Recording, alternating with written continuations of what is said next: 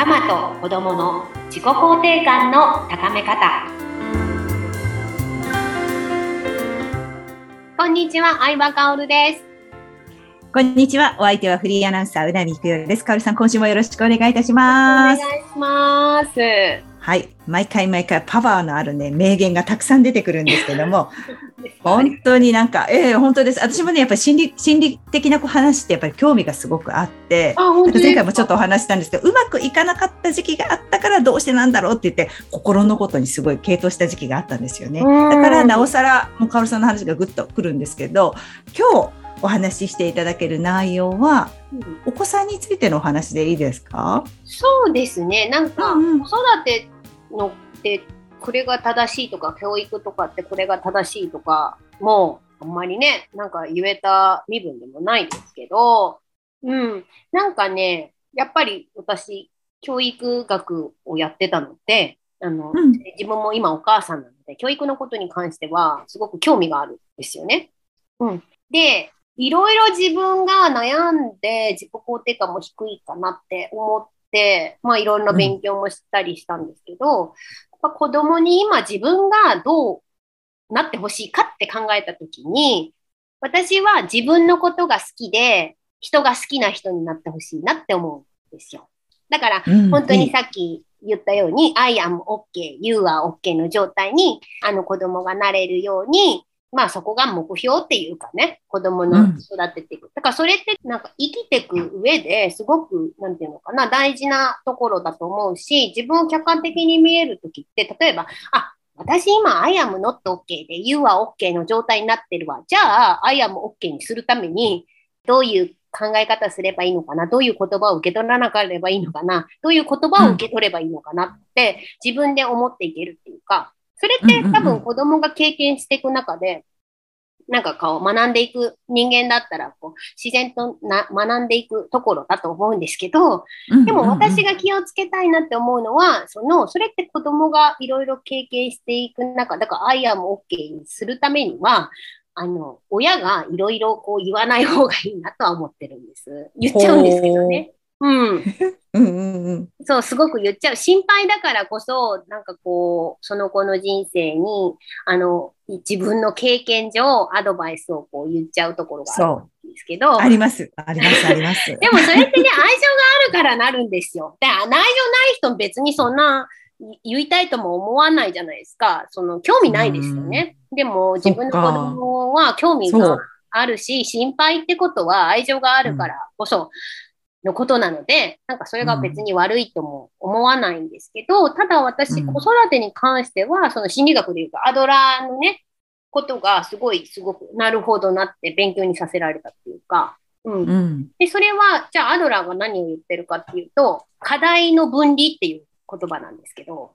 あの、あ課題の分離。子供は子供の人格があって子供の人生があるんですよね。でも親は親の人格があって、親の人生があって、それぞれにあの課題があるんですよ。人生のうちに乗り越えていく課題が。でも親だとその距離が近い人って一番難しくて、人の課題にまで手を出そうとしちゃうんですよね。ああ、わかる。わかる。だからあれしたの、これしたの、あれしたの心配だから。でも本当はそれって子供の乗り越えていく課題だから、あ本当はそこは土足で踏み入れる場所じゃないかったりする。他人だったらできるんですよ。そこまであんまり人,、人に対して言ったらちょっと失礼かなとか、その人に意思があるから、ってなるんだけど、それが子供に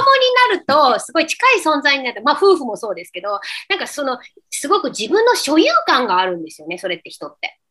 でも、結局ちょっと寂しいんですけど、人って一人だから、その関係性としては深いんだけど、その分、逆にこの課題の分離っていうのをきちっとやらないと、あ、バランス崩しちゃうよなっていうのは、まあ自分も失敗した経験もあって、今感じてるところですよね。うん、うん、うんうん。うんすごくよくわかります。だからやっぱりそう近いからこそね、こう言いたいし、やっぱり子供だから何？やっぱ肉親だから血が繋がってるからこそ、なんか責任、あとさっきの話じゃないですけど、前前々回かな。母親の存在で、母親の言ってることが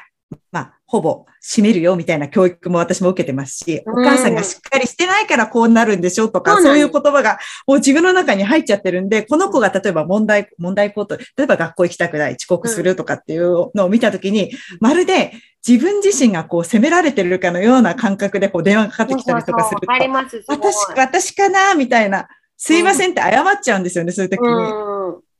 でもよくそのね、課題の分離っていうその話は、子供にとっての問題であって、自分のことではないんだけど、でもやっぱり自分が親だからみたいな。だからそこの声掛けはどうする？どこまでこの子に関わるとかっていうのが、もういつもあります、そういうのねえ、もう悩みますよね。そこがまたお母さんのね、ストレスフルなとこですよね。だから社会的にやっぱ母親のその責任ってすごい大きいから、その、なんていう、子供の失敗って母親何してたのって言われやすいん言われる言われる。そう、だから私がちゃんと子育てやんなきゃって思ったりすると、そこにやっぱ介入しちゃう方が楽だから、うん。でも、なんていうのかな。例えば忘れ物に関しても、忘れ物をね、一緒に手伝ったりして、もうね、ありますけど、それ、毎回やらなくていいですよね。もう忘れたらその子が痛い目見るから自分で忘れ物しなくなるし、でも毎回お母さんが忘れ物しないようにずっとランドセルやってたら、それが当たり前と思っちゃうから、なんかその、要は自立しないといけないわけですよね、最終的にはその人は。そういうことです。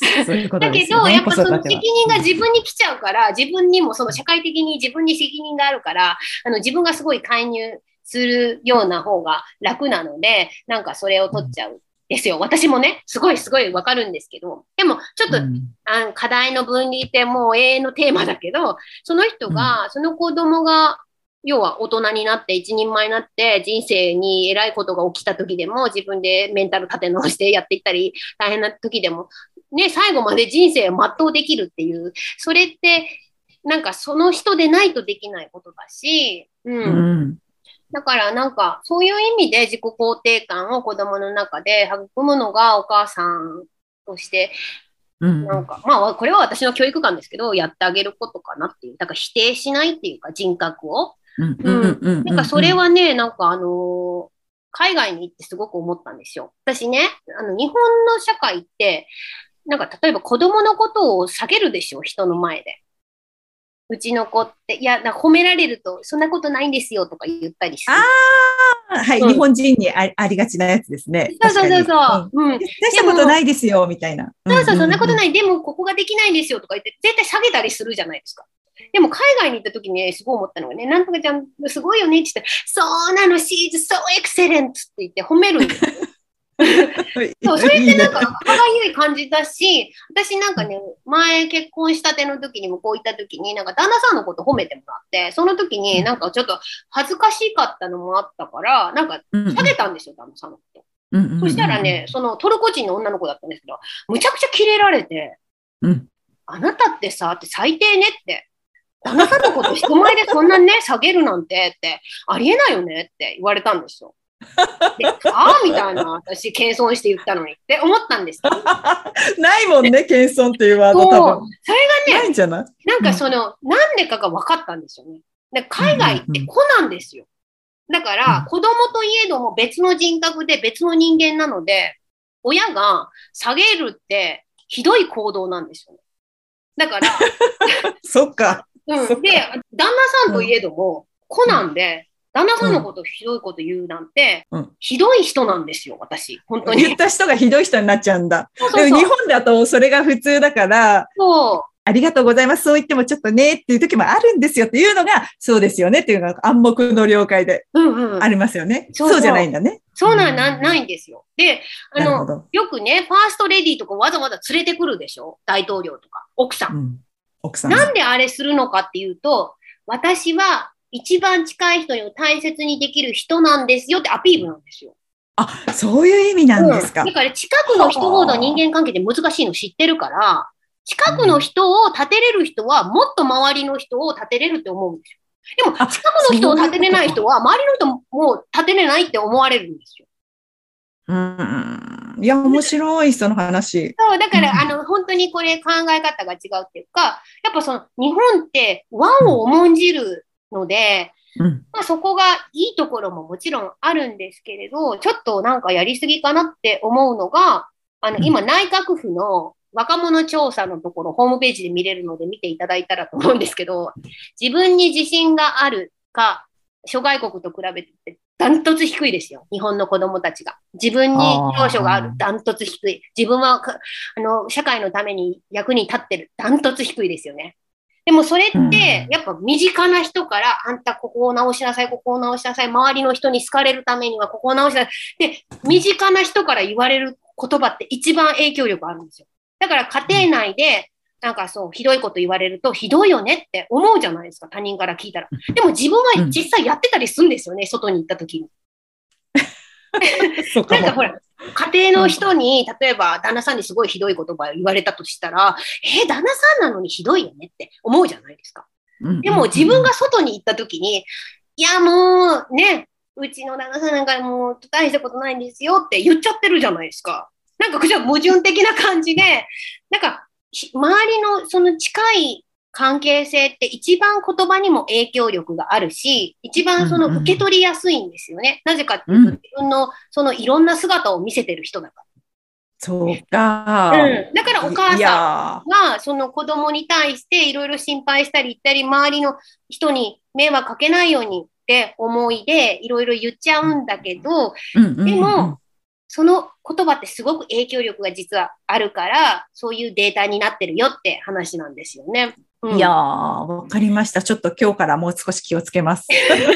やいやいや、それ私もですよ。言っちゃうんですよ。本当に。なんかやっぱ心配だからね。心配でないと言わないし、それなんかちょっと愛情の裏返しだったりするとこもあるじゃないですか、日本って。そのちょっと下げても許される関係みたいなさ。うん。でも、そうじゃないところもあるよねっていうところも、まあ、やりすぎなところもあるよねって思ったりしますよね。うん。だから私は子供のことは外で褒めようと思ってますね。あ、いい、いいですね。ちょっと私も意識して、うん、気持ち悪いって最初言われても言うようにします、これから。ね。だって、うん。ね、もうちょっとこの線を、うん、あの、うん、ちょっと、なんだろう、こう、立場をわきまえて、子として扱うようにします。本当にね、なんかそんな感じで。ね、まあでも自分ができてるか棚に置いてですよ。まあ理想論としてそれが素敵なんじゃないかなって思ってるところもありますし、うん、なんか、一つ、これからの時代ってもう AI がほぼ仕事がね、40%ぐらいやるって言われてて、今まで大学に行っていい成績取っていい会社に勤めてっていうのがいいと思われてた時代じゃなくなるから、なんかそれよりも自己分析っていうか、自分何好きなの？自分はどうしたいの？自分はどんな、なんていうのかな、強みがあって、それをどう社会に生かしていけるの？っていう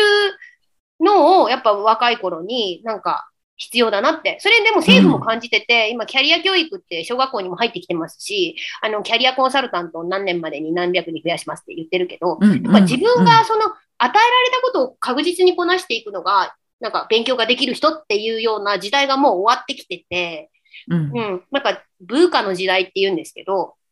これからあの、なんていうのかな、想定外のことがいろいろ起こるかもしれないんですよね。AI も入ってくるし、わからない時代があって。今これ、ズームでやってますけど、もっとね、あの、6G とかになったら、本当にスター・ウォーズみたいな時代で、シューンってここに現れて、もう海外的なね、もう本当にグローバル化で対等に話していくときに、いや、もううちの旦那なんてって言ったら、私も信頼もガタ落ちですよ、一発目から。だから、そういうふうにグローバル化だったり、いろいろこれからなっていく中で、やっぱ日本だけじゃなくなるから、日本の中で生きていくんだったら、教育ってそこで生きていきやすいためにやるものなので、いいと思うんですけど、やっぱりその、なんていうの、こ、こっていうところもすごく大事なんじゃないかなって。うんうんうんうん、いや本当ですよ。この先、もっともっとね、そう、だから自分の周りにいる人を大切に、それから言葉がけもね、ちょっと注意してやっていきますね。いや、私も言った手前やろうと思いました、私。偉そうに。今ここで。偉そうに言ってんのに、まだ、ね、理想と現実はまた違いますかね。言っちゃうな。これわかります。ややっぱ、でも心配ですわ。でもそれって子供にやっぱりね、なんかこう、辛い思いしてほしくないとかね。うん、やっぱり、あの、うん、ね、そういう愛情が絶対あるから言っちゃうと思うんですけど、だからそれも否定じゃなくて、うん、うんでもちょっと、周りのに、日本の社会がちょっと、あの、なんていうの、和に重んじすぎてるよっていうだけの話で、ちょっとそこをもうちょっと聞いてみてみようかなって思ってますね。うんうん、はい、ありがとうございます。やっぱりそれはね、こう、海外生活長くされていて、いろんなところで見ている、いろんな価値観を感じていらっしゃる、カオルさんだからだなっていうふうに、また今日もお話聞かせていただきました。本当に。ありがとうございます。ありがとうございます。うん、はい。ためになる。ありがとうございます。私も言った手前頑張ります。はい、一緒に頑張りましょう。はい、ありがとうございました。